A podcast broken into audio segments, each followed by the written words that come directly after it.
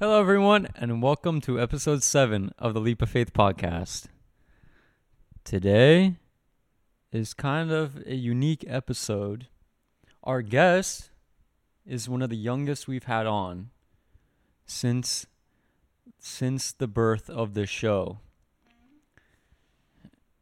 Even though she's the youngest, she's also in the midst of one of the hardest times of your life one of the darkest times of your life. And that's high school. So, today's episode, we're going to be featuring my sister, Mandy Mumau, who's going into her senior year of high school. And she's going to, I'm going to have her talk about her experience and what that was like going through high school, also during COVID, also having to move, and I guess how Jesus has been there for her every step of the way. So, man, I'm gonna have you go ahead and introduce yourself and say your best memory and your worst memory of high school, just to get us started. Hello, my name is Mandy Mumau. I'm 17 years old, going into senior year of high school. And my favorite memory of high school, mm, I don't know. My worst favorite, I can't think of it right now. Maybe like well, probably senior year it'll be prom, but that hasn't happened yet. So my worst memory was starting freshman year off online because of COVID. Yeah, I remember COVID. I think I was going into my senior year, or it was my senior year. Oh. It was my senior year, and I had no prom. So yeah, I didn't have a prom or a graduation. So yeah, you said your worst memory was online high school, but weren't you able to like look up all the answers and cheat and like just have fun and be honest? Well, yeah, being online, you can look up all the answers, but you can also do that all throughout high school. Like they don't really care. So it wasn't just being online.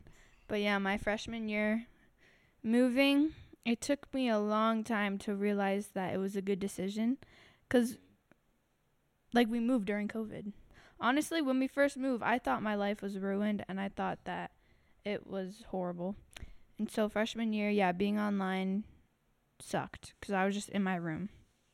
And then meeting people. And then my school like the first few months were online, but then they did it like, "Oh, you can come in to school if you want, but you have to like wear a mask and social distance and you can't eat lunch." And so it's like, how the heck am I supposed to meet anyone?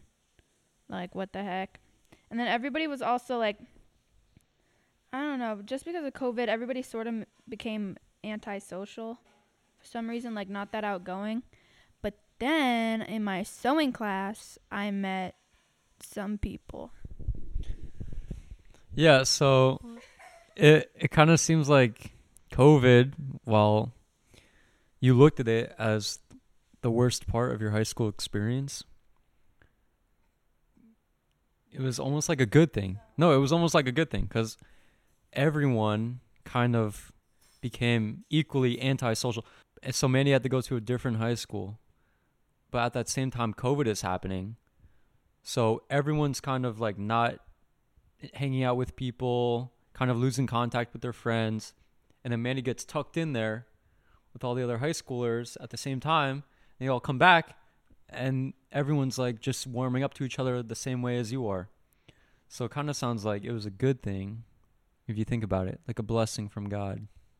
Yeah, but also people online like I could tell that they would be with their friends in class and like on the screen they would like just randomly start laughing. It was like, "Oh, you could tell that." oh, but then we will go back to the old house dad's house. And then there, I would just hang out with my friends, but that was only every other weekend, so. And so, but yeah, going back to the old town was good. Yeah, so we didn't move very far. And this is all happening while she's a freshman in high school. So she's just entered high school.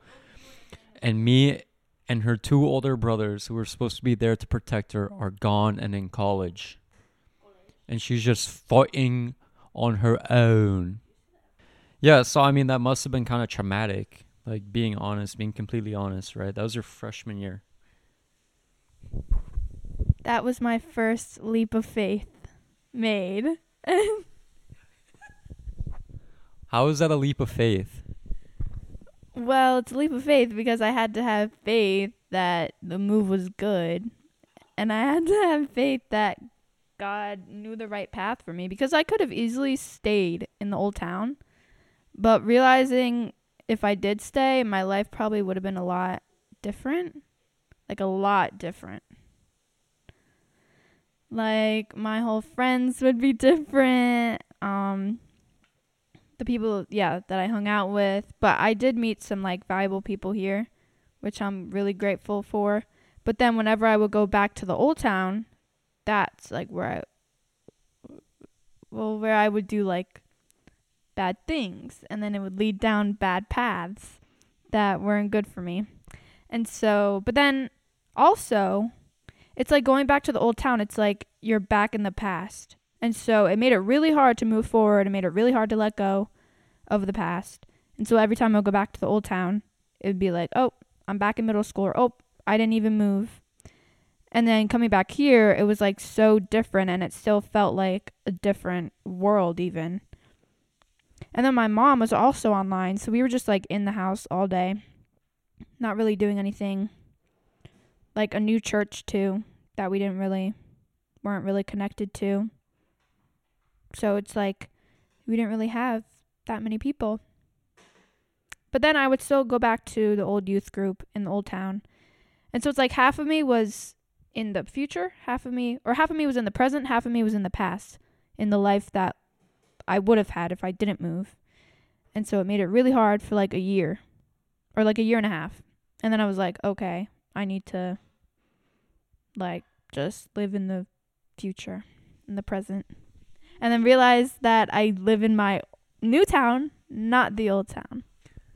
So yeah, I completely get that. You move to a new town, you're like, okay, time to adjust. I'm stuck here.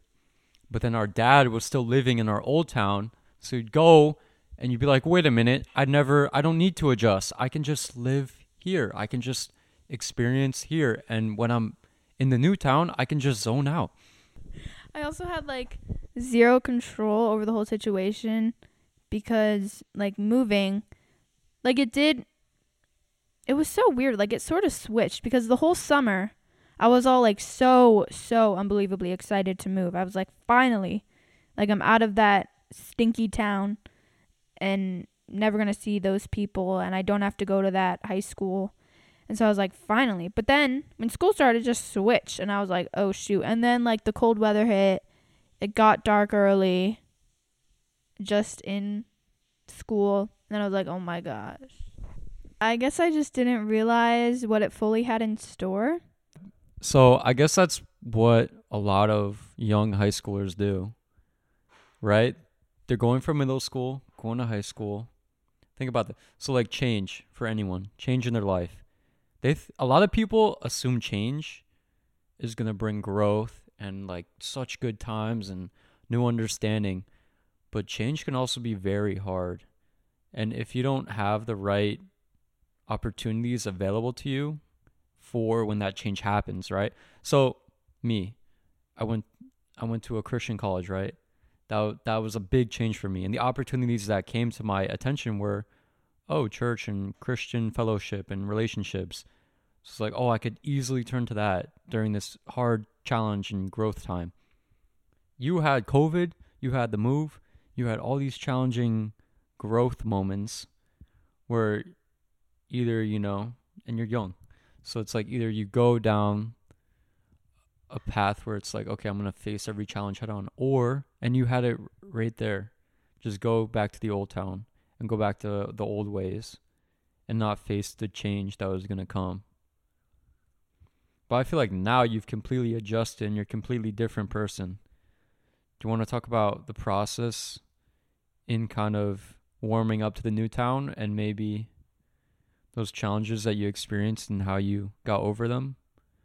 And I feel like a lot of high schoolers in general just have so many problems that they don't know how to face, like judgment and popularity and insecurities And seriously, if you don't know how to face them, yeah, you're gonna go to like drugs or a boyfriend or all this like terrible toxic stuff. And I feel like you've done a good job of avoiding it for the most part. And like getting out of it. Well, not for the most part. Maybe if you want to explain that, you can. But yeah, it seemed like oh, you would go back to our dad's house, and then when did you feel like there was a switch?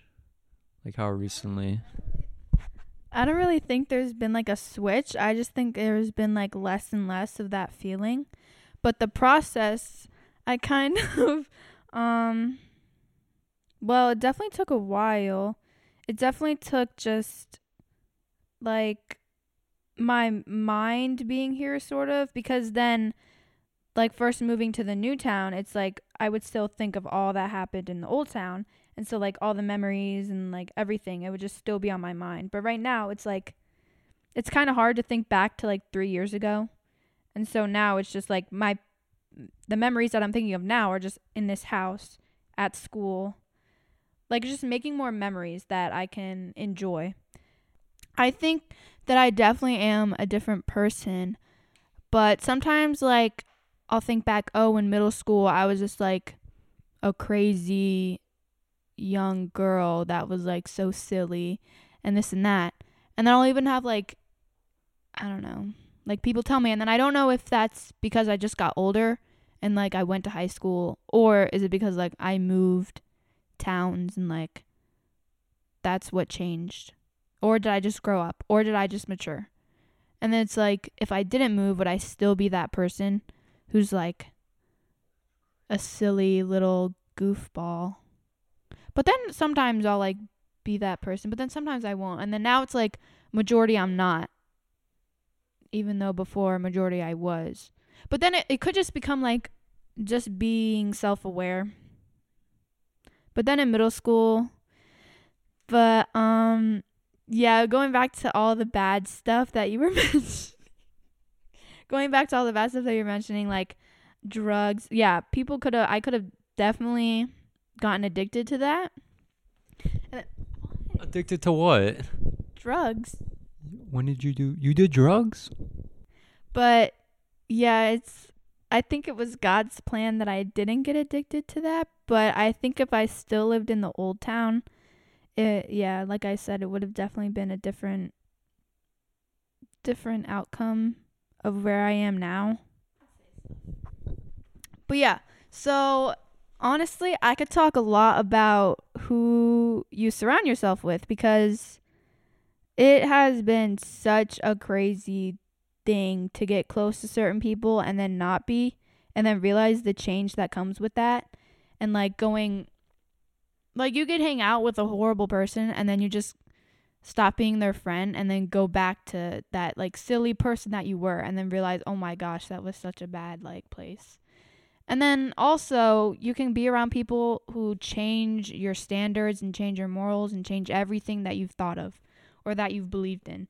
And then the second you like cut them off, then it's like you feel so free. But then you still like think about, "Oh, yeah, that was fun." But then you still like I don't know. You just really, all throughout high school, you just really got to be so set on what you believe in and what you think, and then know like where, where you're headed and where what feels right. Because even in the back of your mind, like I've talked to so many people who I could just tell that they're not the people that they want to be, or people who I've hung out when I was like in middle school or before like bad things were so apparent so like there. And then you see them get that way and you're like, "Oh my gosh, I just need to be there for them." But then like they could either drag you down or you can build them up. And then even if you think, "Oh, I'm building them up, it's a good thing." They could so easily just drag you down. And then if it's a one-on-one friendship, more than likely they're going to be the one dragging you down. Unless it's like in a group and there's multiple people trying to build each other up, but that usually isn't likely and especially in high school. And so basically, what I'm saying is you just got to choose your friends carefully and go to youth group to find those people. Yeah, I agree. It's all about the people that you surround yourself with. And in high school, you're going to be dragged down because everyone's going to be like, oh, try this, do this, do this. and I don't. This is for like I guess more about my experience too. But for whatever reason, the people I hung out with, I just couldn't completely indulge in everything that they were doing, and I think it was mostly because of youth group. Also because I think I was just very innocent in high school for whatever reason. Like I was just like, like I uh, my friends like would hit Juuls and stuff, and they brought me into the bathroom. Or I was like, guys, I'm gonna hit the Juul finally. Like I feel like it, whatever. And I went to the bathroom and I was like about to do it, and I was like, uh, guys, I'm actually really scared. I don't want to do it. And they're like, dude, come on, we're here in the bathroom. Yeah, like my sophomore year, I think.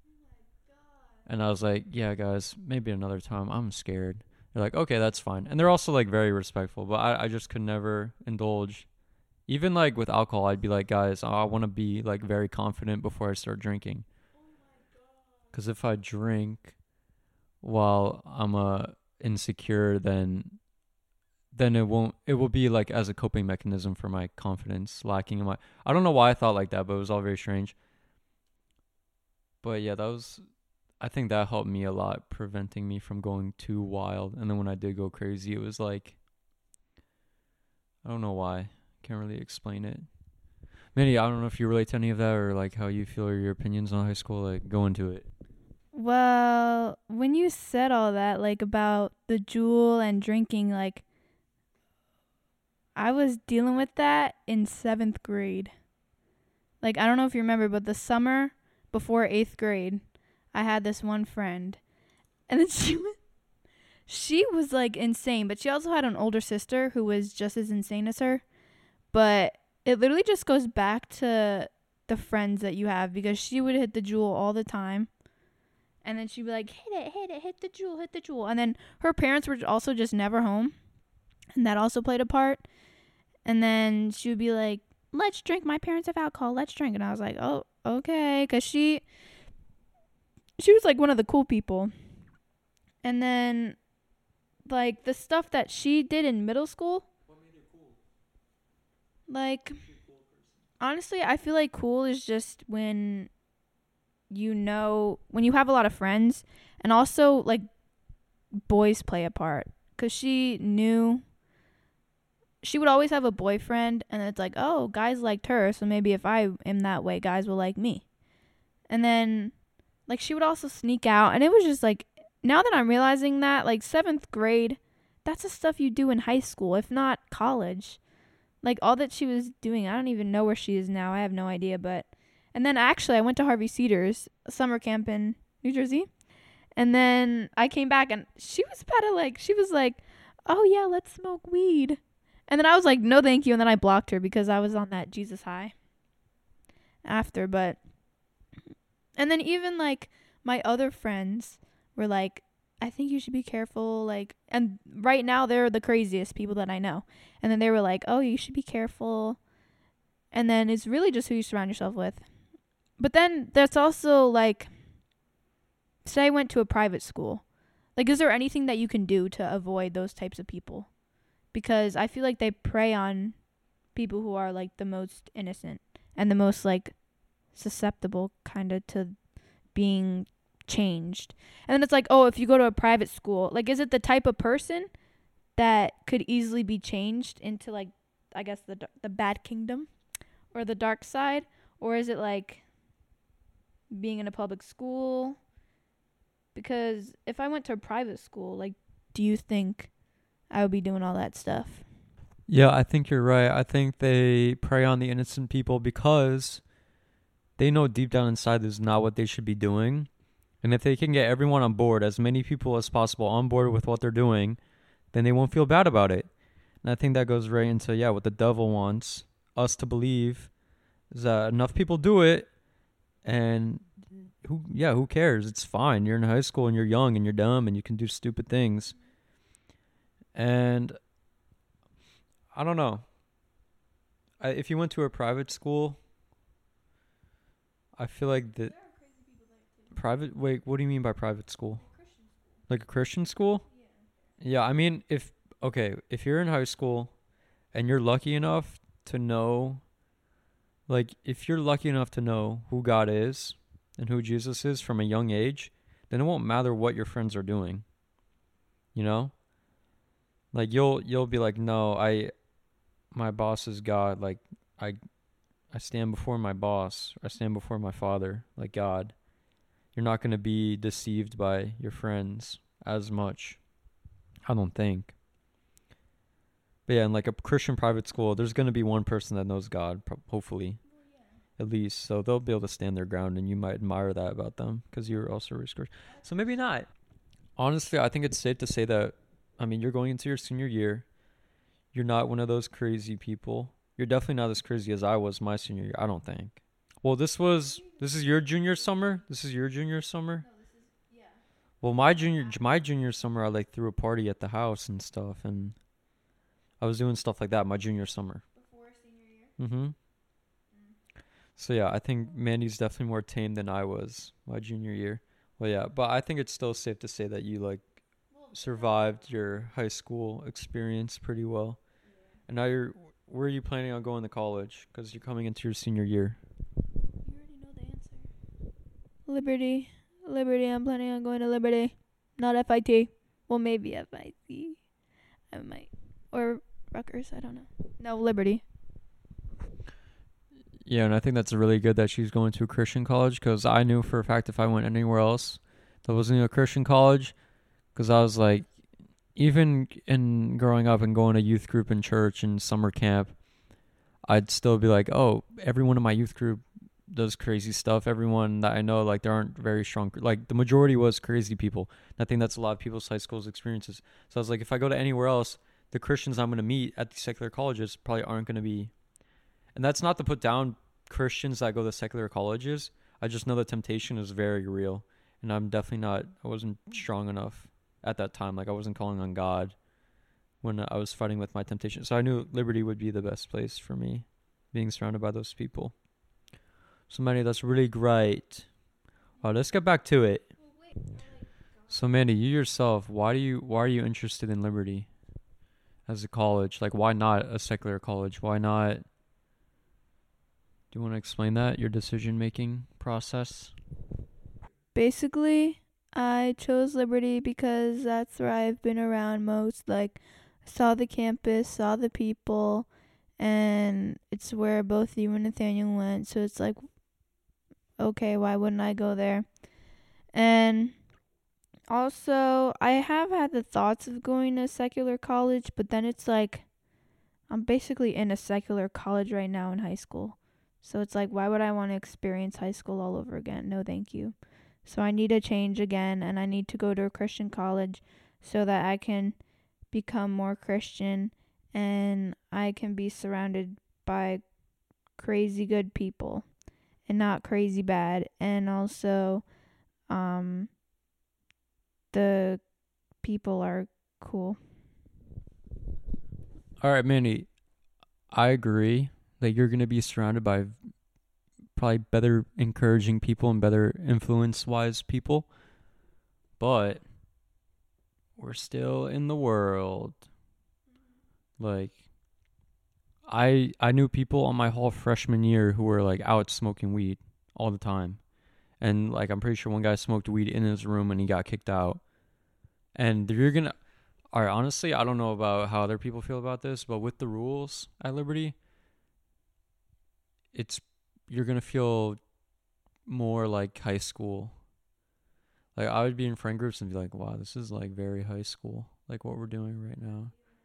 Yeah, I'm like, this is very high school. They'd be like running around giggling and like crushes on people and like LU crushes and stuff. I don't know. It's the kind of high school, but like, I think I think it's good. I think I think we need to turn back to our innocence, because I think that's really the root of everything, is how quickly Satan can take away your innocence is what gets people into these terrible like ruts in life and addictions.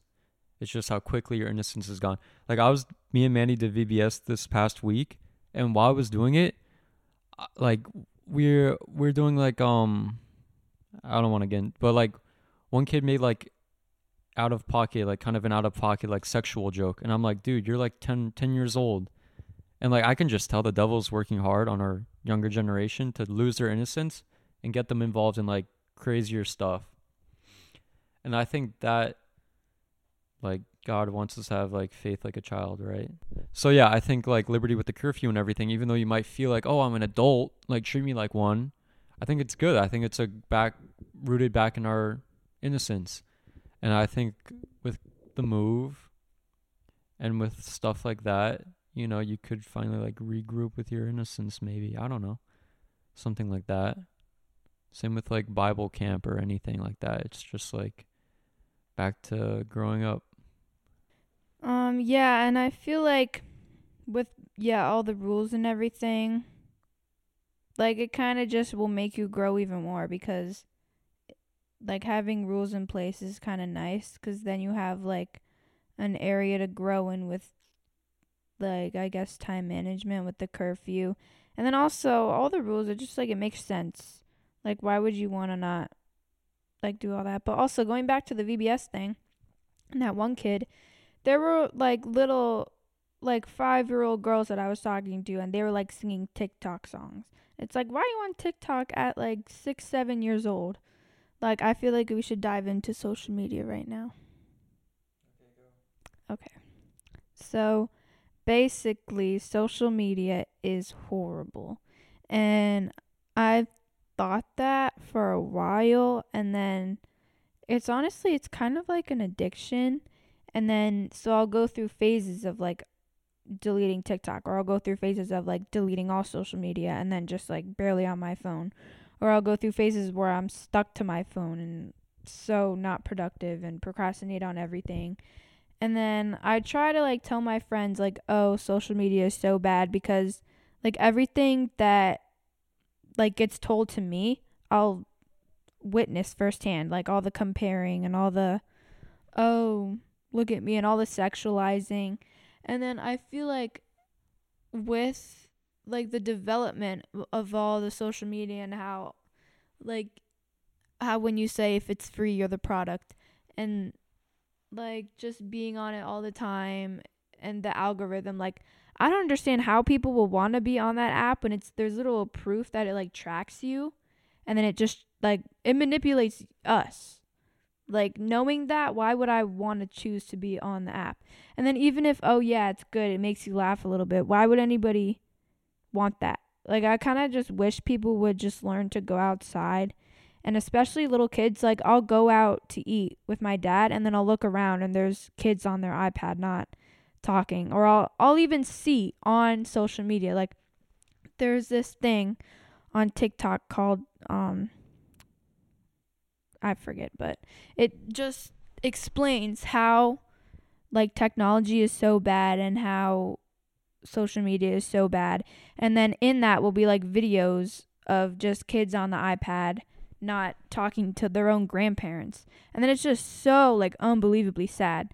Like because if that's the world now, like how is the world going to be in the future? In the future, the grandparents are going to be on their phone and the kid is going to be on their phone and then they're not ever going to talk. And then like it just makes so much sense why like everything that's on there how the videos are so short, how it's so easy, how it's unlimited and it's just moving your thumb and then you get like the dopamine and everything. And then I'll listen to podcasts about um like people doing dopamine detoxes or like getting off their phone for as long as they can. And then it's just what I strive to do. I know my freshman year there was a time when I was only like on my phone for 25 minutes a day and then I would just try and like keep myself busy like by reading a book or going for a walk even or like I don't know, painting or drawing or stuff like that. And then even though I didn't even really like it wasn't as much fun as just like laying down looking at my phone all day, it was still like better for me and I knew that it was better for me, but I didn't see that, but then I still ended up doing it. But yeah, everything is just so over sexualized. And then getting off TikTok or TikTok, yeah, I kind of realized like even just billboards. Like I'll be on the bus home from school and I'll see like a plastered freaking uh, girl in a bikini on a billboard. And then it's like what is like what is even the point in that? And then it'll it'll be like an ad for like a hurting your back or like a something that was unrelated at all. Wasn't related at all. And then but yeah, there were just like a few videos that I saw and then I just could not take it at, all. And then I just like had to delete it. And then yeah, so I'll just going back to what I said, like I'll just tell my friends and make sure that they know how bad it is for you. And it's literally just frying your brain. And then even like you'll read all about how, oh, waking up and the first thing you do is look at your phone is so bad and how your eyes or the blue light and everything like that is so bad. And I don't know, it just became very real all of a sudden. And then I kind of just wish that like I could go or like live in a different period, even like the 2000s where like phones weren't a thing because I'll even be like walking in school in the halls and then I'll see people just like hunched over with their freaking neck bone popping out looking at their phone.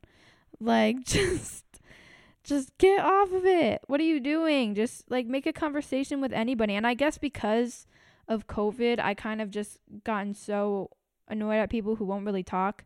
But also like I feel for them. Like I feel like whenever I see somebody quiet in class, I'll try to like talk to them or or like make sure that people feel included just because I remember how I was my freshman year.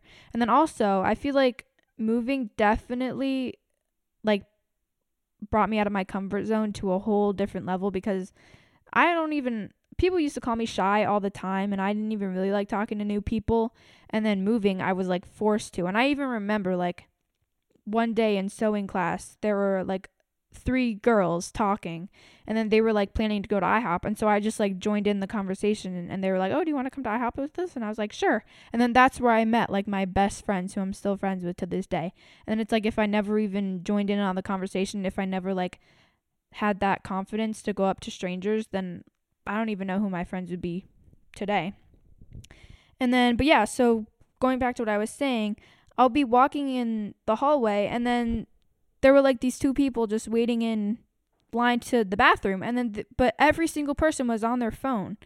And then it's like like what is so important on your phone? And then even just people in class like any free time any quiet time any like time to do anything and they just choose to go to, on their phone. And then the most like weird part is they'll take out their phone and they'll just like snap people, like take a picture of yourself and send it. That is so stupid. Why do people take a picture of themselves and send it? What is even streaks?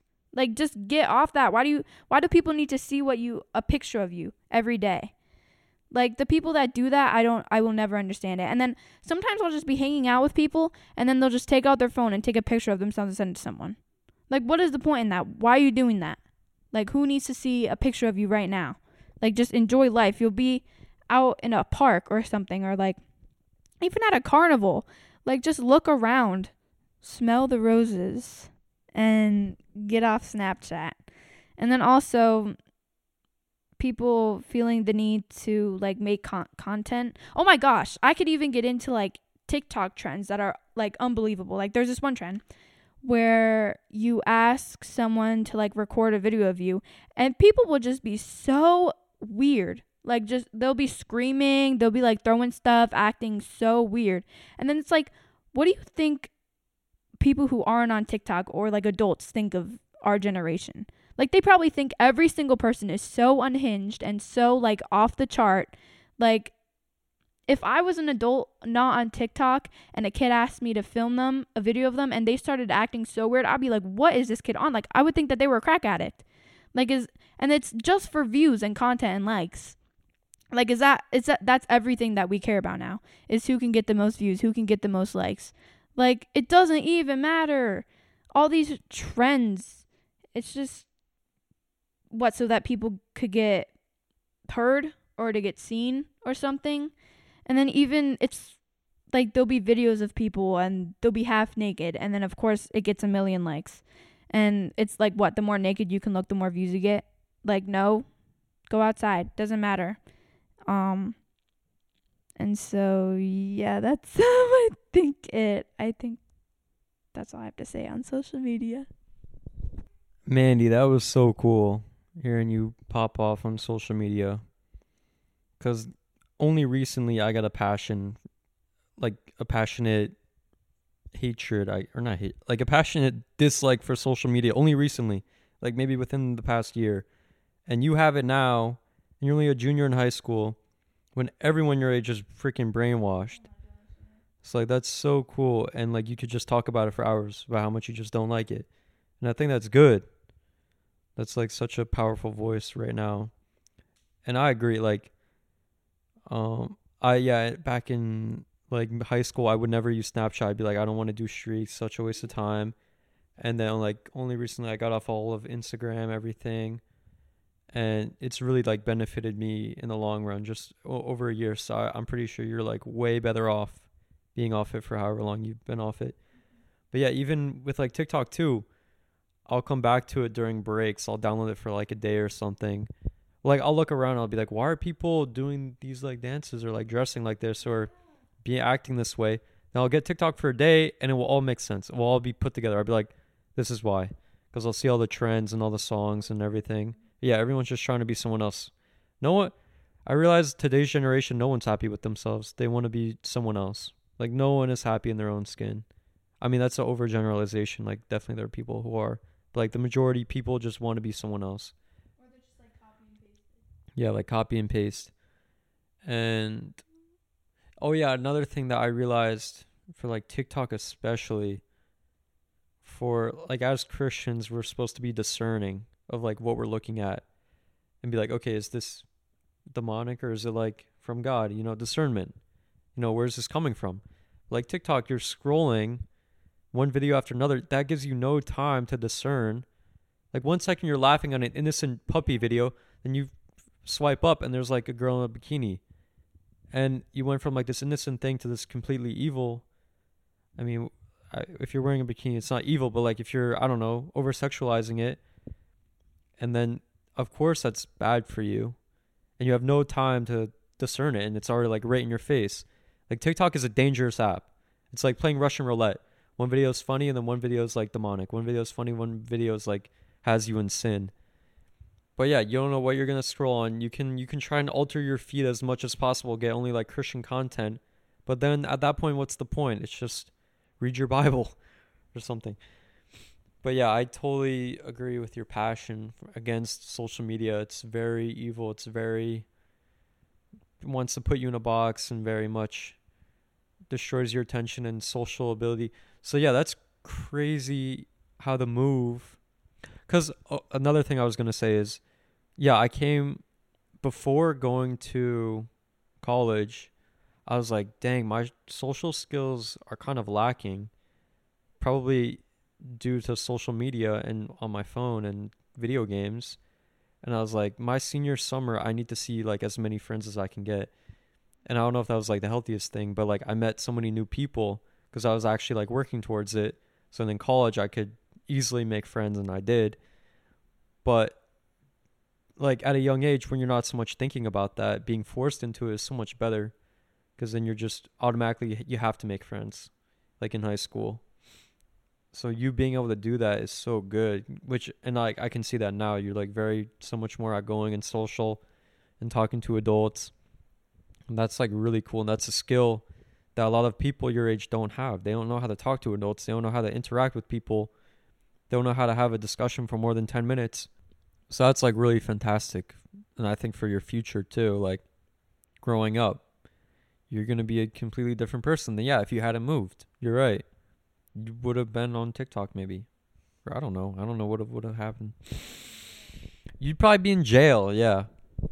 But I think yeah, looking at it now, that leap of faith, talking to those people, I guess trusting in God has benefited you in a wild way. And it's super cool that you're able to acknowledge that when you're still like in the midst of it. You still have one more year of high school. You're so lucky, bruh. Thank you. But going back to um TikTok, everybody is yeah, a bunch of kids my age don't really know how to get out of their shell and they're like everybody is kind of introverts and if you're an extrovert like good for you. But also what gets likes and views is when like people share an experience and then they try to see if it's relatable enough for other people to like. And then but those experiences like were never supposed to be shared. Like they'll be also it's just validating um uh, what's the word? Validating actions that aren't good. Like there'll be a toxic relationship and then somebody will post about it and then it'll get so many likes because it's like relatable and so it'll get in your head. Like I've even I've experienced this. And then I'll get in my head and I'll be like, "Oh, since everybody everybody has experienced this or it got a lot of likes and maybe it's normal and maybe it isn't even toxic and maybe it's fine." But in reality, if you're even having those thoughts that it's toxic, then it's toxic. Like you shouldn't even be having those thoughts. And if you're even thinking about like breaking up with somebody, then break up with them because you shouldn't even be having those thoughts. Like just get out before it gets too late and you get stuck. But but yeah, everybody is trying it's just a race basically on who can get the most likes and they'll post like, "Oh, this is what a girl likes," or "Oh, this is what a guy likes," or "Oh, this is how to get into a guy's head," and "Oh, this is how to get into a girl's head." But like, we were never supposed to know that. We were, and now everybody's so afraid to get out of their shell because they'll see a video on, "Oh, this girl did so- something so embarrassing," and then it'll get so many likes, and it's like, "Oh my gosh, I don't, I would never want to be the person that they're talking about." But it's like, like it's literally they could have just easily just made that up just to get likes. And now people are just so afraid of embarrassment and judgment that they don't want to get out of their comfort zone and their shell, which I've 100% experienced be while being on social media because like the stuff that I'll see is like relatable, but it was never supposed to be like out there. Like people's internal feelings or intrusive thoughts were never supposed to be out there. They were supposed to be like internalized, but now it's so out there that it's just in everybody's head. And now nobody's really thinking about like what they want to do. They're just thinking about what other people will think because it's so out there.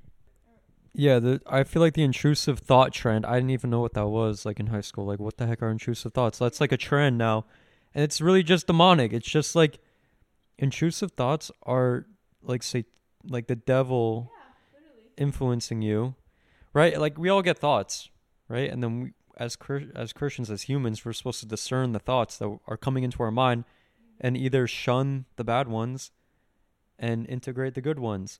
But everyone's like, "Oh, I get a bad one. Oh, let me post it for likes." Mm-hmm.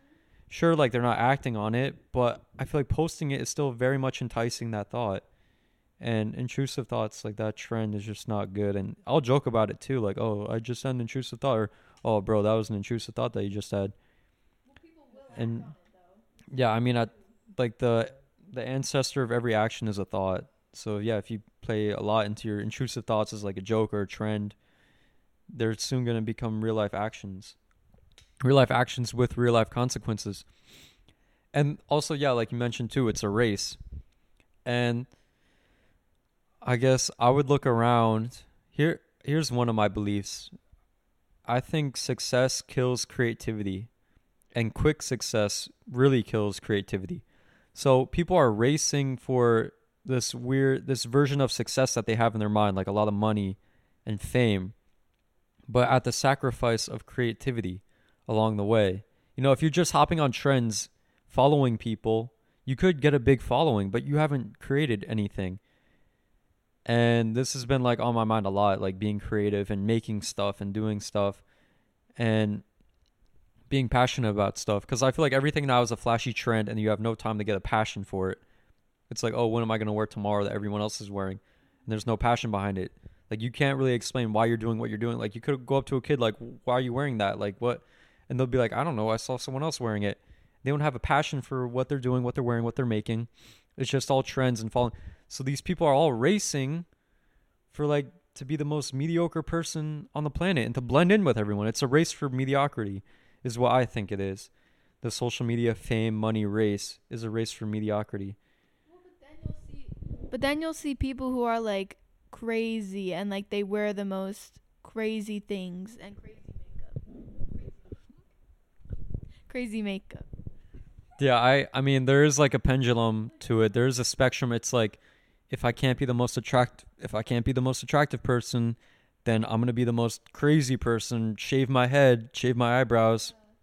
Cuz they're like if I can't compete with these extremely cuz that's what I realized too. Um something in college. It's like the popular quote unquote popular. I hate that they're.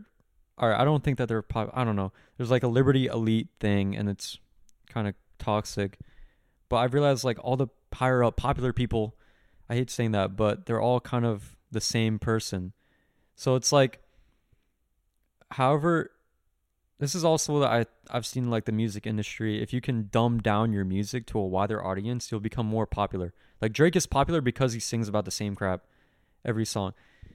But that's why I've realized with popular people too, they dumb down what they do to connect to a wider audience, which gets like so the weird kids in high school weren't popular because they weren't trying to appeal to a larger crowd like the popular people are. Popular people keep up the trends and they keep up with blending in to appeal to a larger crowd to get more friends. And the weird kids, the people who shave their heads or whatever, aren't appealing to as big of a crowd. So it's all just about how much you can appeal to a crowd. And that's like a lot of the fame. And then that also goes against our Christian beliefs. We're supposed to be different from the world and different from culture and different from social media and stuff like that and wanting to blend in, you know, you you want people to tell, "Oh, that person's a Christian, that person's not a Christian." Like you want it to kind of be obvious. Would you agree, Mandy? Oh, no, yeah, yeah, yeah, yeah. And then you'll also see people who like claim to be Christians, and then even like the slightest thing, like even if they say a curse, it's like, oh, they might not be an actual Christian because even like my manager, like she said that when she was a kid, she like went on mission trips, and I was like, oh, I'm Christian, and then she was like, oh yeah, I'm Christian, but then it's like, then I'll hear a curse, and then it's like, oh, maybe she's not like a strong Christian, and then it's like you kind of just don't really no, also, I kind of have been. Oh, what? I've kind of well, this is well, we can talk about this later, but I've kind of been thinking that Christianity is a spectrum. Like there are as a spectrum. I mean spectrum, as in like there are people who are such strong Christians, and then people who aren't strong Christians, and they're all Christian, but the spectrum is a strong Christian and a weak Christian, and then but yeah, we can get into all that about like church and okay. Yeah, I um I think yeah, your your manager could go on missions trips and then curse. And they're still going to heaven. I guess it's um how they react to their cursing, you know, if they're like, "Oh, I'm so sorry for cursing." Or if they're like if they're like cuz you don't know how they grew up. Like their parents could have been cursing all the time. I mean, you you're kind of you you do the best you can with the hand you're dealt. If you're if you grew up in a lot of abuse and your parents were very angry all the time and then you're angry like if you grew up in an abusive household, right? One person one person grew up in this great household where he was treated perfectly. The person in the abusive household curses like twice in the, a day and the person in the good household never curses. But the person who cur- like the person could curse 24 like five times a day. But say he's like i'm gonna curse twice a day and repent or work till i'm not cursing at all. You know it's like you work with what you get. So i, I really don't think you can measure a christian. Well, yeah. you know but yeah i mean if you're a christian right and you are raised christian and then you want to blend in with the trends i don't know how effective that is. I don't know. Like I don't know. I don't really know about the trends in social media and stuff, but you know, you kind of want to stand out in the crowd and be able to proclaim your faith without really any questioning of people. But we're all humans, so. But yeah, explain what you mean by Christianity as a spectrum.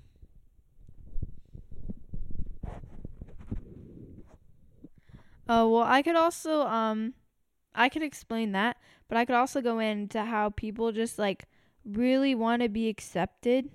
And so people cuz a while ago I had this one girl on my bus who um she like cut her hair in a haircut that I personally would never get and then I was like, "Hmm, I wonder why she did that." Because I don't know, just kind of didn't make sense because it wasn't I don't know.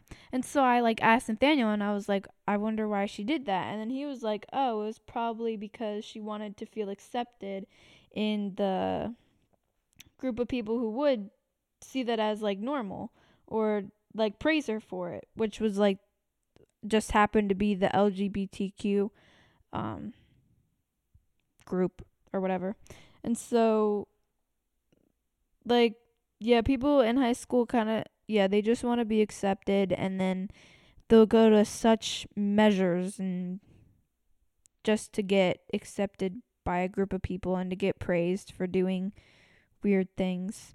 But anyway, Christianity is a spectrum as in um I don't know.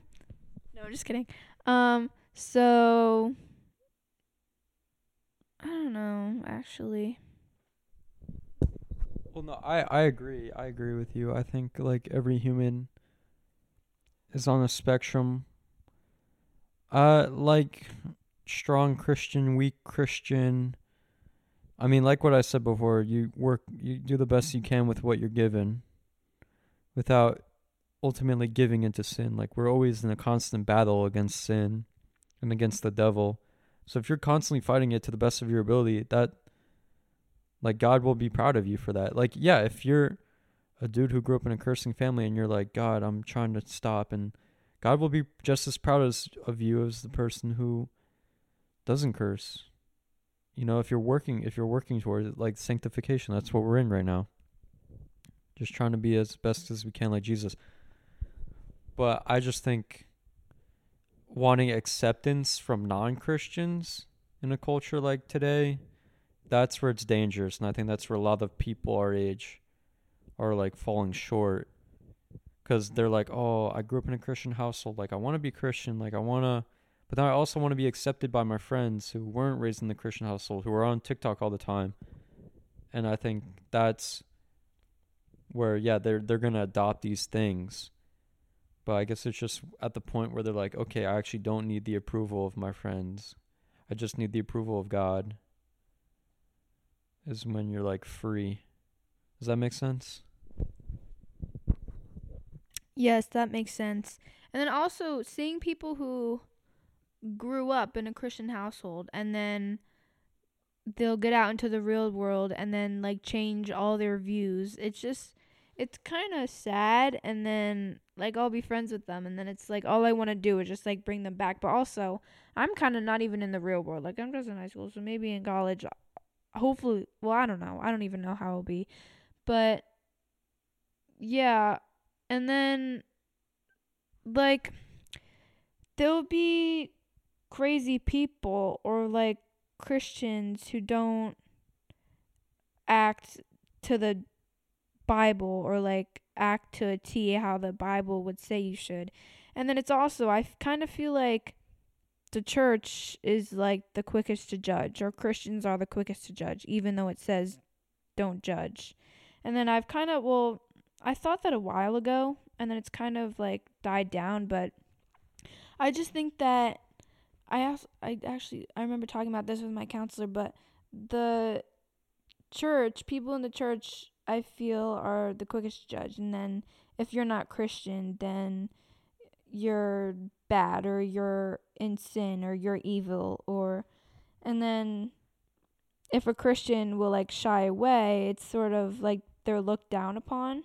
Or if a Christian will um I don't know, do something illegal or curse or I don't know, cheat on a test or something and then it's like they're looked down upon and then I feel like some Christians just really think that they're all great and that their life is perfect just because they have Jesus and then they have a right to make sure that everybody else is in check. And then like just people who have their whole life put together and they're like have a high paying job and go to church every single Sunday and read the Bible every single night. And then they think they know everything. And then it's like, now you're to tell me what to do? No, yeah, I agree. I agree. Yeah, I think Well, yeah, I th- I think every Christian. Okay, well, for me personally, like when I became serious about my faith, and I was like, okay, I'm actually gonna apply it to my life for once, like my sophomore year of college. Like right off the bat, it's super exciting and it's really fun, and it's I feel like it's way easier to upkeep, you know, everything God wants for you, when you're the fresh Christian, right, the new Christian and you're totally in tune with God and His plan for you. And then you look around and you're like, you guys have been in tune with God for how long? And you're acting like this? I've been in tune with God for like two months and I'm acting like and I think it it just activates our pride. And well, okay, I think the devil has a lot to do with that in most Christians. He's like he'd love for you to quit something right? Say you cur- you grew up cursing, right? And then you have a revelation with God and you're like, "Okay, I'm going to never curse ever again." And then you do it. You don't curse ever again. But um you d- you stop cursing, you're like, "Wow, I'm like really disciplined and like God was really there for me." And then it gets replaced with pride. So it's like the devil would love for you to eliminate one sin and then replace it with another. So even the highty tidy Christians who are judgmental and think they're all that are just as much in sin as someone who curses all day or gets drunk all day. And I think young Christians, not to overgeneralize, but maybe in your experiences, like with young Christians, like me, like I was a young Christian. And even if, yeah, I'll talk to people at Liberty who were Christian growing up and they were able to abide to everything because their parents were also very strong Christians, but they would take it in a prideful way and look around and be like, "Wow, I'm such a strong Christian. Everyone else isn't," and they feel good about it. But I mean, they're just as much in sin as everyone else. So I think it's just taking on that humility that comes with being a Christian. Are you then able to actually like be an encouragement to other people? Because it's not really edifying to anyone but yourself when you're being perfect all the time and judging other people for that. So like I totally agree like there are Christians who can be the most judgmental, but then they're also just as much in sin as the person that they're judging. So it doesn't really do anything. It doesn't help anyone. You know? Yeah, and also, I feel like growing up in the church has had its ups and downs because I didn't even realize this, but in like I feel like they're kind of scaring kids with talking about hell and everything and how like bad it is. And I don't know, I feel like if I'm a little kid, like I wouldn't want to like hear so much about that. Like I'd rather just hear about the good stuff. And I know that like hell is a real like is a real thing and all that, but it's just like as a kid, I don't know.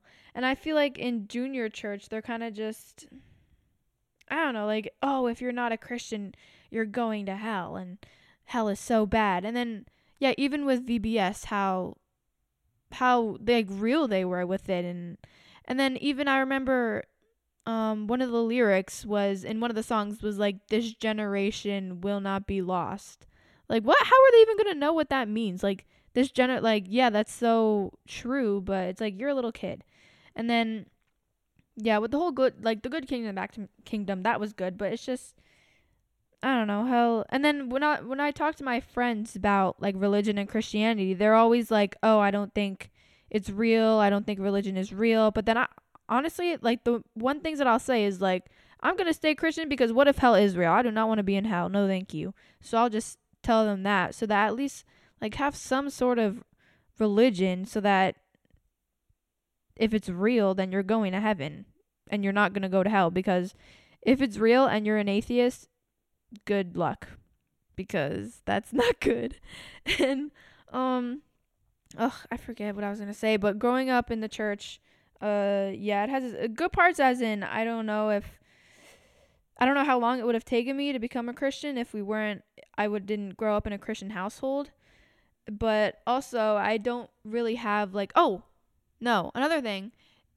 Like saying to someone that oh, they might not even be a Christian or like say somebody makes a bunch of horrible decisions and then you're like, "Oh, that person may not even wasn't even a Christian to begin with."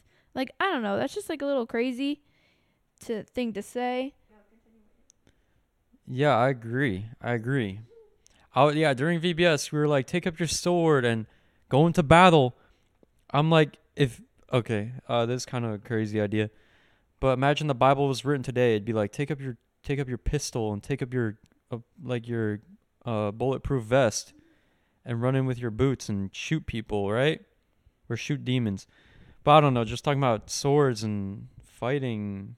I mean, it's all very real. Like we're in a battle, and I think it's good that we use that terminology to really identify the realness of it. You know, just like hell. Like hell's such a real thing. But I mean, hell. Hell was like okay if you're if you're accepting the gift that Jesus gave to you, hell isn't really something that we need to even really put into our mind like it doesn't need it doesn't need to be incorporated into our minds that much, you know? So it's like okay, hell for a young person, yeah, it's very scary and they can dwell on that thought for a long time. But once they fully understand the gift that Jesus gave us, because I mean, okay, I'll every morning I wake up, okay, I'm like, if I, if anything, I guess bad or unwarranted or something that I didn't want to have happen today happens to me, I'm like, that's okay, because honestly, I deserve it.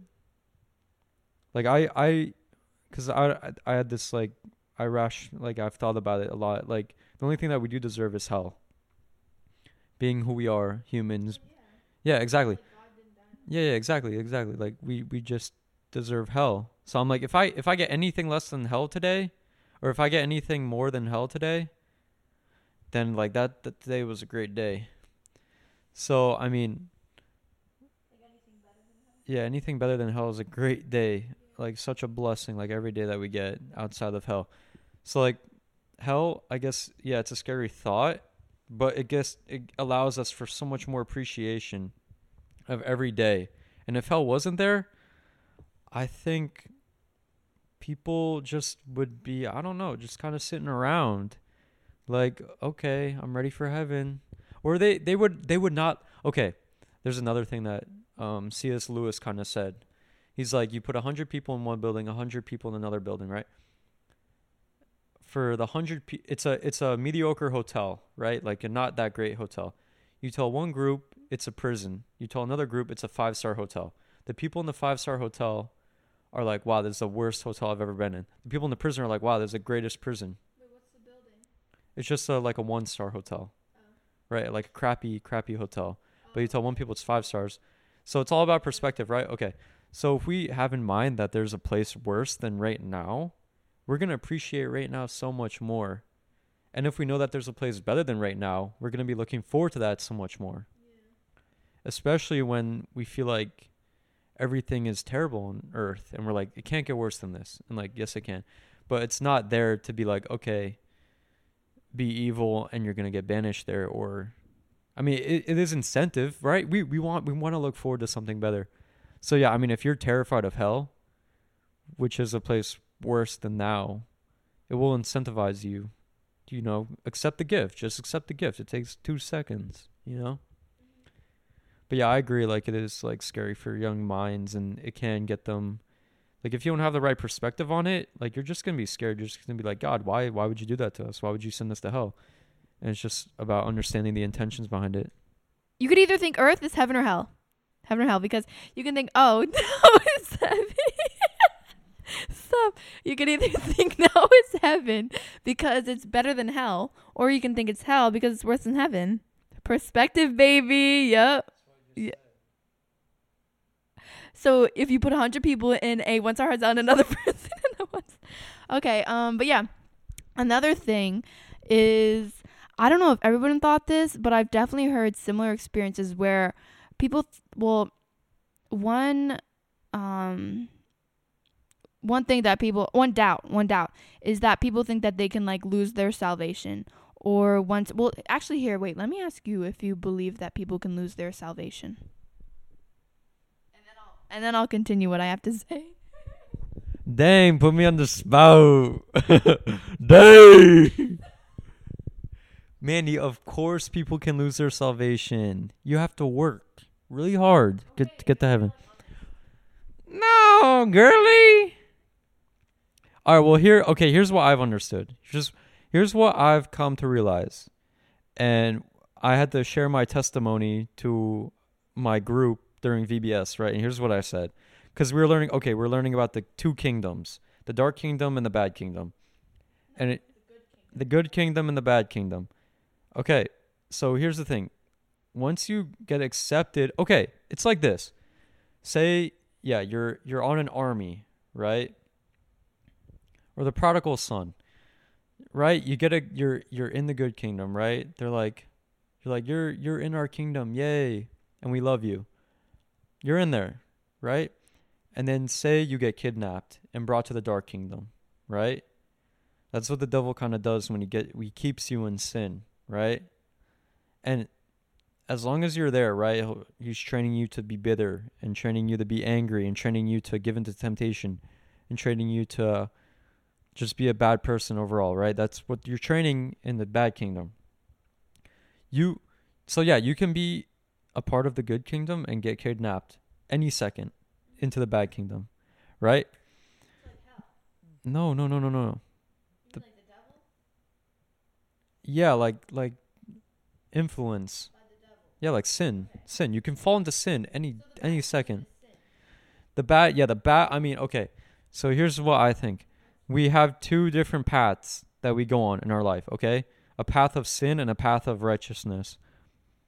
So as long as we're trying our hardest to obey God, reject temptation, pray, uh, like just love Jesus and want to be like Jesus as much as possible, we're on the path of righteousness, right? We can be thrown off right? And this is our this is something that I think we need to all understand as Christians is that we can be taken from the taken on our we can change our path on, on one choice, a sinful choice, one choice, a sinful choice. And you'll be you'll be directed towards hell, right? So it's not about this is what I said during my testimony because I told them I like I went down the the dark path. I was in my sin and not really wanting to change until you like finally realize, okay, I I want to be on the. So you can be held there as as long as you allow the devil to hold you there until you want to come back. In the light kingdom, the good kingdom will always accept you right back. Okay? Well, always, so it's not about how often you get into the bad kingdom. Once you're accepted into the good kingdom, you're there. They'll always take you back. They'll always take you back. Yeah, you'll get lost, but they'll always take you back. So it's not about how often you get kidnapped into the bad kingdom. It's about how quickly you get back to the good kingdom. So a lot of people feel like they might lose their salvation because they've been in the dark kingdom for so long. And it's only until you come back. It's only until like that's what one of my friends has really encouraged me with. He's like it's not about how often, it's about how quickly you get back into the light kingdom. My friend Brady, who I want to have on the podcast, he's been a real encouragement. He turned his life around. His testimony is incredible. And it'd be great if he was on the podcast. But yeah, I think it's just that perspective where it's not about how how often you're in the dark kingdom, it's how quickly you get back into the good kingdom. And yeah, I mean that thought that you'll lose your salvation, that's what the devil wants you to think. Are you kidding me? He wants you to think that you're stuck there. Yeah, and also I think it's about the Holy Spirit. Stop. I think it's about the Holy Spirit.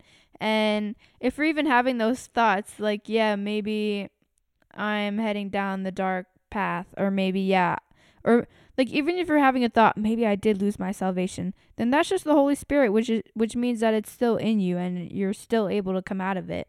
But I feel like the thing of it is, is when you're wait, the thing of it, the th- I don't know, but when you're a kid, then like you'll be so scared of hell that you'll think, "Oh, I'm going to hell. I lost." Like when you when you commit a sin, they just make kids so scared of sin that you'll think, "Oh, when you're in sin, I'm going to hell." And then I feel like that fear can like I don't know. I don't think that that fear is good. I think that it should change or they should like teach kids something different because growing up in fear of hell all the time didn't really make me realize how good God is or how like or how good heaven is. I was just so focused on how bad hell is. And then it didn't even make me like necessarily wanna like get closer to God. It it had to make me realize that even like cuz everybody sins every single day. And yeah, I feel like they just make people so scared of sin and then like if you commit a sin then you're judged or you can like get shunned from the church. I don't even know, but um yeah, and so like growing up, I remember like asking God into my heart like at least 5 times because I would think like when I commit a sin, I'm not Christian anymore. And then like I would have never thought that if I wasn't taught that. So I don't know, I don't think that's a good like perspective. Well, yeah, I think there's like a good medium medium to those thoughts, like a good in between. Because I mean, even growing up, I thought, oh, once I'm saved, I can do whatever the heck I want. I'm going to heaven. I got my ticket in. So I'd like go about sinning and be like, oh, I'm still going to heaven, right? So it's like both thoughts are not good and they're not going to get you anywhere. But I mean, I I agree. Like it doesn't looking at hell doesn't allow you to see the love of God, right? But I mean, we don't have to. We don't. Yeah, we don't have to look at hell at all as Christians. Like hell isn't there for us. We're not going to hell. Don't even have to look at it. Don't even have to think about it during our day. The only the only time I think it is okay to look at it is when you're thinking about oh how terrible Earth is, right? But it could always be a lot worse. But I mean, going uh one of my kids in VBS asked me, she was like, we were talking about if you steal, right? Or what like what things does the devil encourage you to do that might bring you I don't even know what they're talking about, but they're talking about like stealing or something. And then one of my girls in my group asked me, she was like, "What if what if you keep stealing and keep stealing and then you start robbing banks? Like what about that?" And then yeah, I kind of just told her like, "Oh, it's not about how often you go into the dark side, it's like how quickly you get back." But like that's such a I feel like a unique question from a young mind like what if you keep doing a sin over and over again, which is really interesting cuz I mean, a lot of like, yeah, I guess that's what I used to question too. Like, I don't know, like a year ago or whatever. Like, what identifies you as a robber or identifies you as a?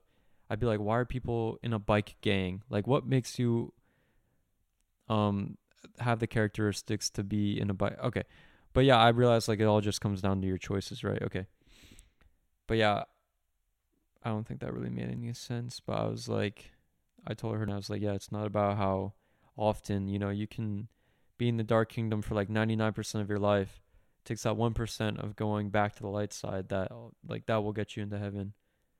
But I mean, if you really truly know who God is, like then you'll want to be in the light side as much as possible just to honor him and try, I don't know, just be thankful for the gift that you were given. But um yeah, I mean, that's where I feel like a lot of these other religions like new age religions fall short where it's like, oh, do more good than wrong, right? If you're raised in a terrible house and you're trying to do the best that you can with what you're given, the best that you can is not good enough. If you're in an abusive relationship or an abusive household growing up and then you grow up to be an abuser and like you try your hardest not to abuse, I don't well abuse abuse is like kind of extreme, but like you take on the victim mentality and you steal and you justify doing a bunch of bad stuff for like 99% of your life and then you learn about these new age top ideas and they're like oh just do more good than wrong. You're like i i can't. Like i can't and i feel like it's not in our human nature. And these new age religions and a lot of religions today it's it's like oh how how much good can you do? And realistically humans can't do a lot of good. Like it's not in our nature. So we need that gift. We need that death and resurrection on the cross like otherwise, and yeah, like hell is gonna be a real thing.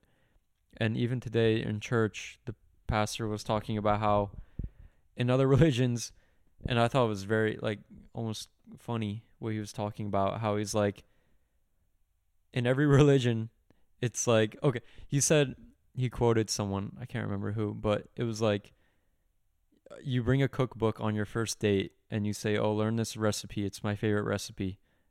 And I'll give you 40 years to practice this recipe and then we'll see how you did after those 40 years. Then I'll decide if I want to marry you or not. So that's like what all these other religions do with their God. their God basically says, "Okay, pray pray in this direction, do these good things, and then at the end we'll see, we'll measure you and we'll see if you can get in, see if I'll, if I'll marry you, see if you can get into heaven." And like that just sounds so ridiculous. Like no no relationship is like that. And that's kind of what Jesus did. He kind of showed us like we can have a relationship with God. So yeah, I don't think we can lose our salvation. I don't think it's required on any good works that we can do. God isn't looking for us to learn a recipe in 40 years and then see if he wants to marry us. Like once we're married, we're married and we're going to heaven. And yeah, Manny, did you want to say something? Yeah, I just remembered um one winter retreat. I remember this quote that they said, and it was like you can't have a true or like a real encounter with God and walk away the same. And then I don't know, I've just kind of been thinking about that lately because I feel like it sort of puts down people who have thought that they had an encounter with God because it does it takes a lot to change and especially like in yourself and with who you want to be like it takes people getting saved to change their perspective. And what what is what even is change? Like what does that even mean? Like change your lifestyle or change your routine or change your like the way you shower or something? And then it's like when you say you won't walk away the same i don't know. It just I feel like it'll tell people, and especially like teenagers, that they can't have an encounter with God and then walk away still in sin. And then when when he said walk away the same, it meant to me like and walk away and still be committing the same sin or if you have an encounter with God and walk away and still listen to the devil. And then I don't know, it just kind of like put a damper sort of because it's like well, who are you to tell me if I've had an, a true encounter with God or not? Because even a week ago, I felt like I had an encounter, but uh, like I did walk away the same, but like the encounter wasn't even really about change. And so, and so, um, I don't know. I just feel like people's views as Christians are should be better some people's. Yeah, I think um every every all right, well, I listened to a podcast by Joe Rogan with this guy um Hey, let me look it up cuz it was really good and I'd encourage anyone to listen to it. It was with a No. It was with a Christian guy and um he's just very he's very knowledgeable He's very he's in the search for truth on a very high level. Stephen C. Meyer, and he's a Christian, and he's searching for the truth on a high level, very knowledgeable about everything. And Joe Rogan was like, "Oh, have you had an experience with God?" And he'd be like, "Yeah." And he'd be kind of like, "Oh, do you want to go into it?" And he he would he kind of cuz he Joe Rogan kind of wanted like Joe Rogan is also on the search for truth just as much as, you know, everyone else. And he wanted this guy to go into his experience with God to kind of give him proof of, of God, you know? But like everyone's experiences are so unique and so different. Like your relationship with God is your own personal thing. That's why I thought like uh, recently like my my own experiences are the best experiences I'm ever going to experience. Like that's it, you know? Like this is all I have people that's why i feel like a lot of people are never a lot of people get caught up in social media because they'll see people on yachts see people with money and girls and be like oh i want that. But the best experience you're going to have is your current experience. The best relationship with god that you're going to have is your own relationship with god. You know you can hear all day of people having these miraculous changing events. But wanting that for your own life is only going to diminish your own experiences which I don't think is beneficial to your own life. You know? So I think he people yeah, people have those experiences that are life changing and they come around and change they're completely different. Their mind is altered.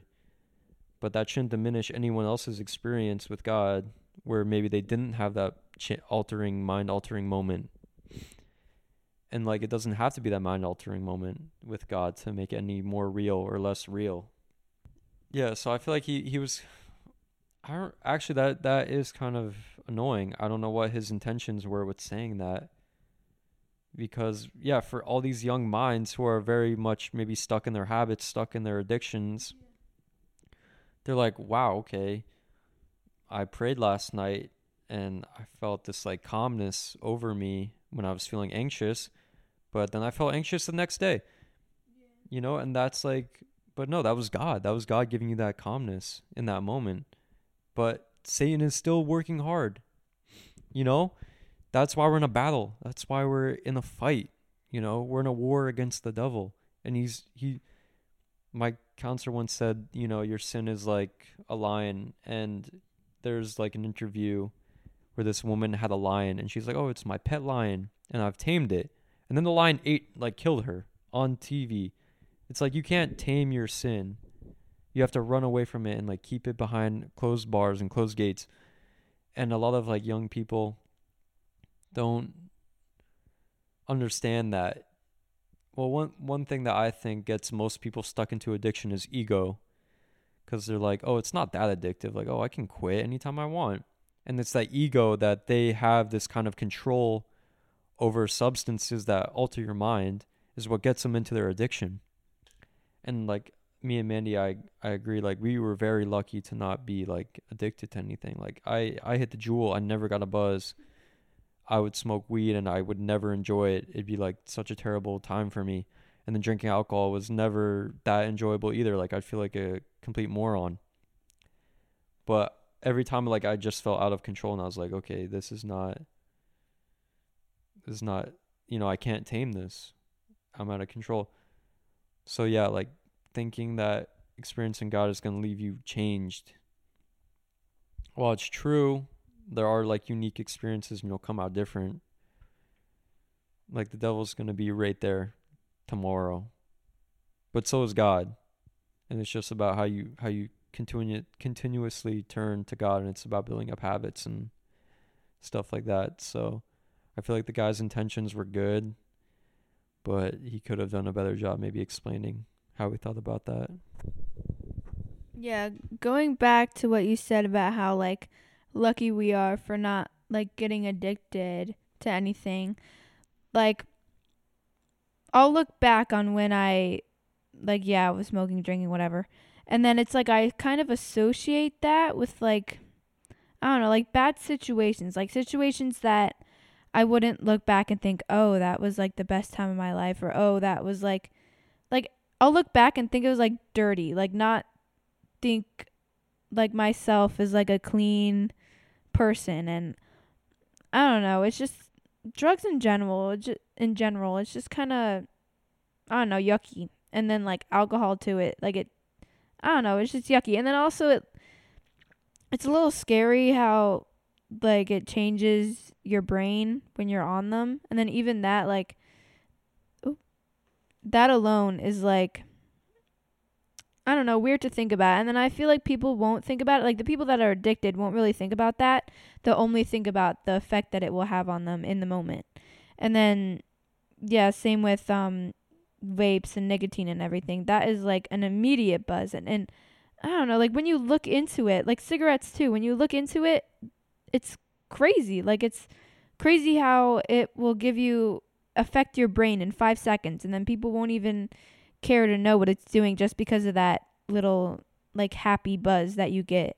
And then I don't know, it's just like drugs kind of will lead you down a dark path and I don't I don't believe that anyone can do it without eventually like ruining their life because right now they're ruining their body and they don't care because it's good now.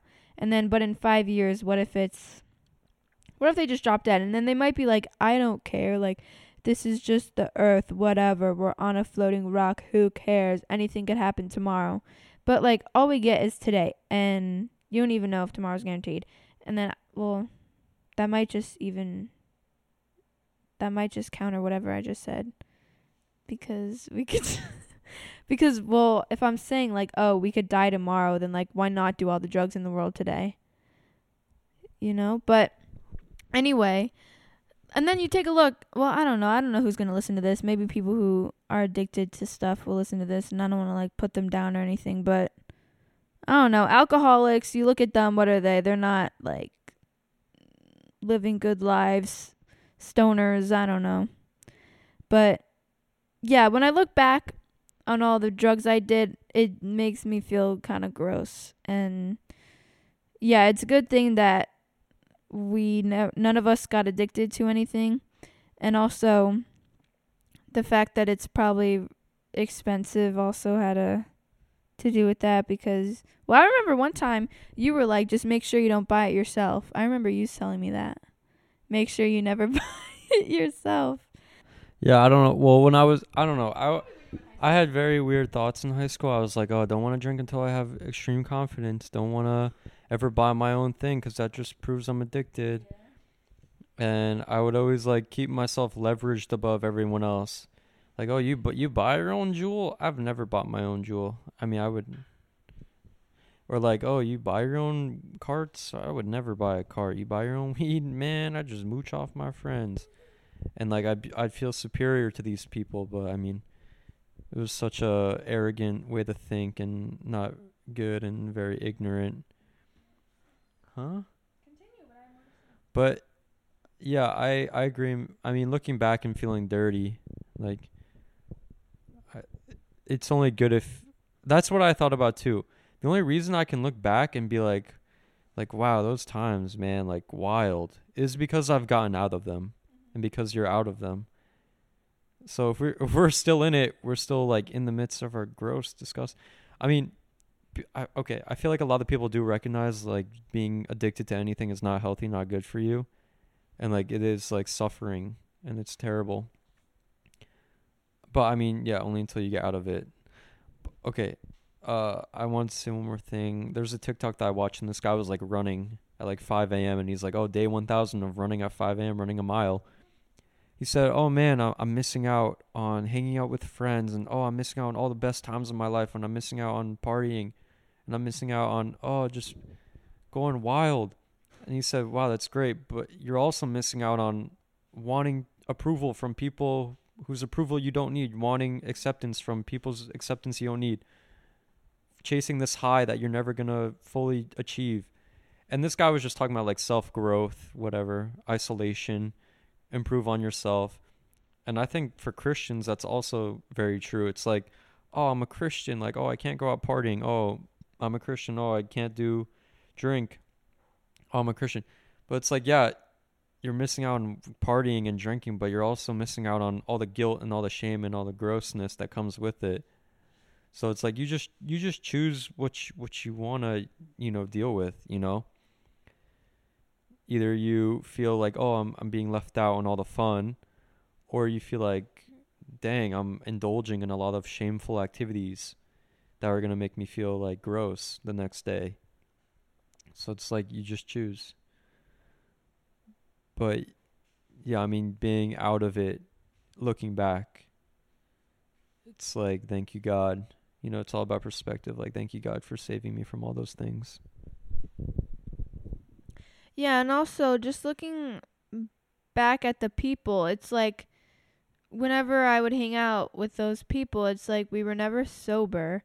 And then it's like, oh, I love them so much, but it was all the drugs that made me like them so much. And then it's like the fact that we were never like obviously you're going to have a good time when well, I guess not for you, but obviously like when you're doing something illegal like oh the adrenaline rush or you're going to just laugh all the time and not even really be in the right headspace. But there are so many times well n- not a lot not like so many like a handful of times when i remember just like being on drugs and then just thinking like what am i doing? And then i feel like now looking back that was might have been like the holy spirit just telling me like what are you doing? This isn't the type of person you want to be and then just like realizing that and then also just realizing that the people who I was hanging out with were just a bunch of fiends that like wouldn't do anything except need to be on something 24/7 and it's like I'm not that. Like I don't need to be on something.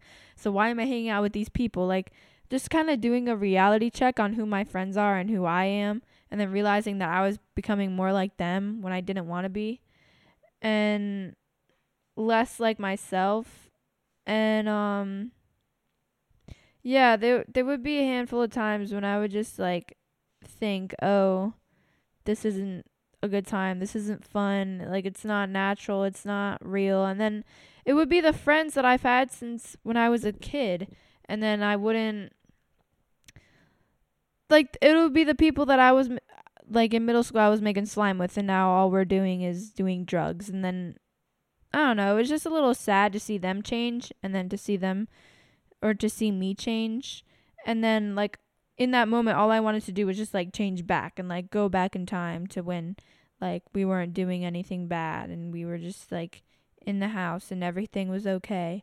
And then but I don't know, I guess now that I've sort of shied away, I don't even know really where I am because like it'll be my pride where it's like, oh yeah, I can hang out with these people and try to change them to be more like me. Cuz then I know that in reality um that will never happen. So I think that's it. Only the Holy Spirit can change them. Only God can change.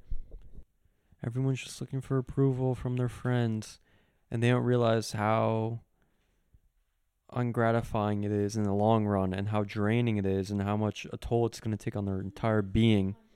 They're not going to know who they are. They're going to have several identity crises in the future, and they're going to be like, I'm addicted to all these things and all it was for was for some approval of these people who in the future they're going to be like yeah lost in their lives. So it's like just about how quickly you get found. How quickly you allow god to see you for who you are. But yeah mandy it's great. Wait one more thing mandy. Go ahead. Um yeah but looking back i cannot wait to like when I'm out of college or in college and look up what they're to be because the longer they do these things, like the more their brain is to get fried and the more they're I feel like get more lazy because yeah, all the instant gratification, it literally just plays a whole part in it like TikTok, weed, vape, everything. It it all just like plays a part and everything. It's like a full circle. Everything nowadays is just instant gratification. And then people don't even realize it. They won't even like they might think, "Oh, yeah, but I'm also like going out every day. Also, I'm not on my phone for multiple hours a di- hours a day, but I'm still doing drugs." And it's like, "Well, that's the same thing." Like it's just more of a more of an effect it has on your body. And then yeah, it'll have a toll. Like the more you get the instant gratification from drugs, the I feel like the less um the less likely you will to put in work for like a full-time career job or the less work you'll put in for school because even I realize the more whenever I was on um whenever I was like doing something bad or like um something that I knew I shouldn't do. I didn't want to, or I wasn't like doing good in school or something. And then, I don't know, just like it plays a part. Everything plays a part in itself. Yeah, that's so true. Uh, another thing C.S. Lewis said was, if you look, if you look for comfort, um, if you look for comfort, I'm probably not saying the quote right, but if you look for comfort, you find like momentary comfort and in the end discomfort and like a bunch of lies along the way. Okay? But if you look for truth, okay, you find comfort in the truth. Something like that. Something like, yeah, if you look for comfort, you're going to find momentary comfort and in the end, no comfort. But if you look for truth, you'll find maybe momentary discomfort, but then comfort in the end. Okay, so it's like hell. A lot of people see hell and instead of looking for truth they look for comfort right and in the end they find this um like false religion or something right or new age beliefs okay so it's like people today with drugs or tiktok they're looking for comfort and they get momentary comfort but in the end a lot of pain because yeah their body's going to be broken down But if you look for truth, you'll find maybe momentary pain, but then in the end, comfort. Right? Like with Christianity, you look for truth, you'll find the truth and comfort in the end. But yeah, I feel like a lot of young people are missing that point, missing the truth. They're not finding, they're not even attempting to look for the truth. They're just looking for momentary comfort. And in the future, I feel like there's going to be a lot of people. Like, yeah, I'm very terrified for this generation because come around your mid 30s, your mid 40s, and you're not this rich millionaire person that you're promised you'd become, and you actually have lung cancer and a bunch of other mental illnesses. And I mean, actually, I'm not that terrified because, you know, God's in control. He might lead a lot of these people who today are straying from God. He might lead them right to God, and that could be his total plan in the end. Like, get these 40 year old people who, with destroyed lives, just falling at the knees, falling on their knees to God. So it might work out in the end. But it's great the sooner you realize that, like where you're gonna end up. So Mandy, it was great listening. Oh, Mandy gets out. One more thing to say. Go ahead. Uh, no, She forget. So Mandy, it was great picking at your mind, hearing about what you had to say. High school experiences, moving turned out Yeah. Moving turned out to be a blessing. And we were just talking, we are thinking about doing a part two when she's done with her senior year. But yeah, it seems like she had a lot of growing to do and challenges that she overcame and her um, passion against social media is really great. Can be encouraging the young people that they know that if you also have a don't like social media for the right reasons, know that other young people are thinking just like that. And yeah, don't look for that instant gratification and turn to God and He'll see you through it. Mandy, any last words for the world? Mm, I think that everybody should learn to love themselves and um find peace and read the Bible. I don't even read the Bible, but I should read the Bible. And um yeah, honestly, if God is in your head at all, then that means something. And then if you're having thoughts of God, then that means something. And even if you've shied away and there's thoughts of God, that means that there's hope. And if God is out there, that means that there's hope. And choose your friends wisely and delete TikTok. Thank you. Goodbye. Yeah, yeah. So I think just be very honest with yourself and be authentic with who you are as a person and don't don't don't be two different people. Be the same person consistently. Don't hide things from your parents. Don't lie. Just be the same person all around and you'll really realize that you're like a lovable person, you know? Just be authentic. And you'll love yourself and then you'll love God, love people. And that is all for episode seven. Oh, May's got one more word for the world. And also, if you're changing and you realize, oh, I'm changing, I'm not the same person who I used to be. Maybe it's in a negative way or maybe if it's it's in a positive way, but um yeah, there could either be two ways of change and you just need to realize if it's good change or if it's bad change. And then if it's good change, then um like embrace it. But if it's bad change and maybe you're having doubts or feeling regret or guilt or Jesus is on your mind a lot, then that might be a bad change. And then you might need to purposely change something in your life and then lead it on the right track. Because if it's not, actually, I heard this one thing where if you're like the person so say you're yourself now and then you're with your younger self, like your 6-year-old self. And then if you feel if your 6-year-old self would feel safe with yourself now, then that's like a good thing. Or if it's like, oh, if your 6-year-old self would like look up to you right now and like want to be you and be proud of you, then that's like a good thing. But if they're not, then you're doing something wrong. Thank you and good night. Yeah, like if you're a scary dude with, with like tattoos and actually I'm just kidding. But yeah, I think that was a good good point. So Mandy, thank you for coming on to the podcast. Thank you for talking about your mind. And also be be passionate about something. Be get some passions under your belt. Don't just follow trends. Get pat like wake up in the morning and be excited to do something during that day. Make a schedule for yourself. I've realized that helps. And make a schedule for yourself and wake up at 5 a.m. every day and work out really early and go to bed early and take your vitamins. But yeah, God's with you. And we're praying for the younger generation. And Mandy's, thank you for coming onto the podcast, Mandy. Thank you for speaking your mind. It was really great to hear into your brain being in high school in that war zone of insecurity and judgment from everyone and people saying Christians are the most judgmental, that's a judgment on Christians. So they're not any better. Okay. Thank you for coming on the podcast, Mandy. And that is the conclusion of episode seven. Goodbye.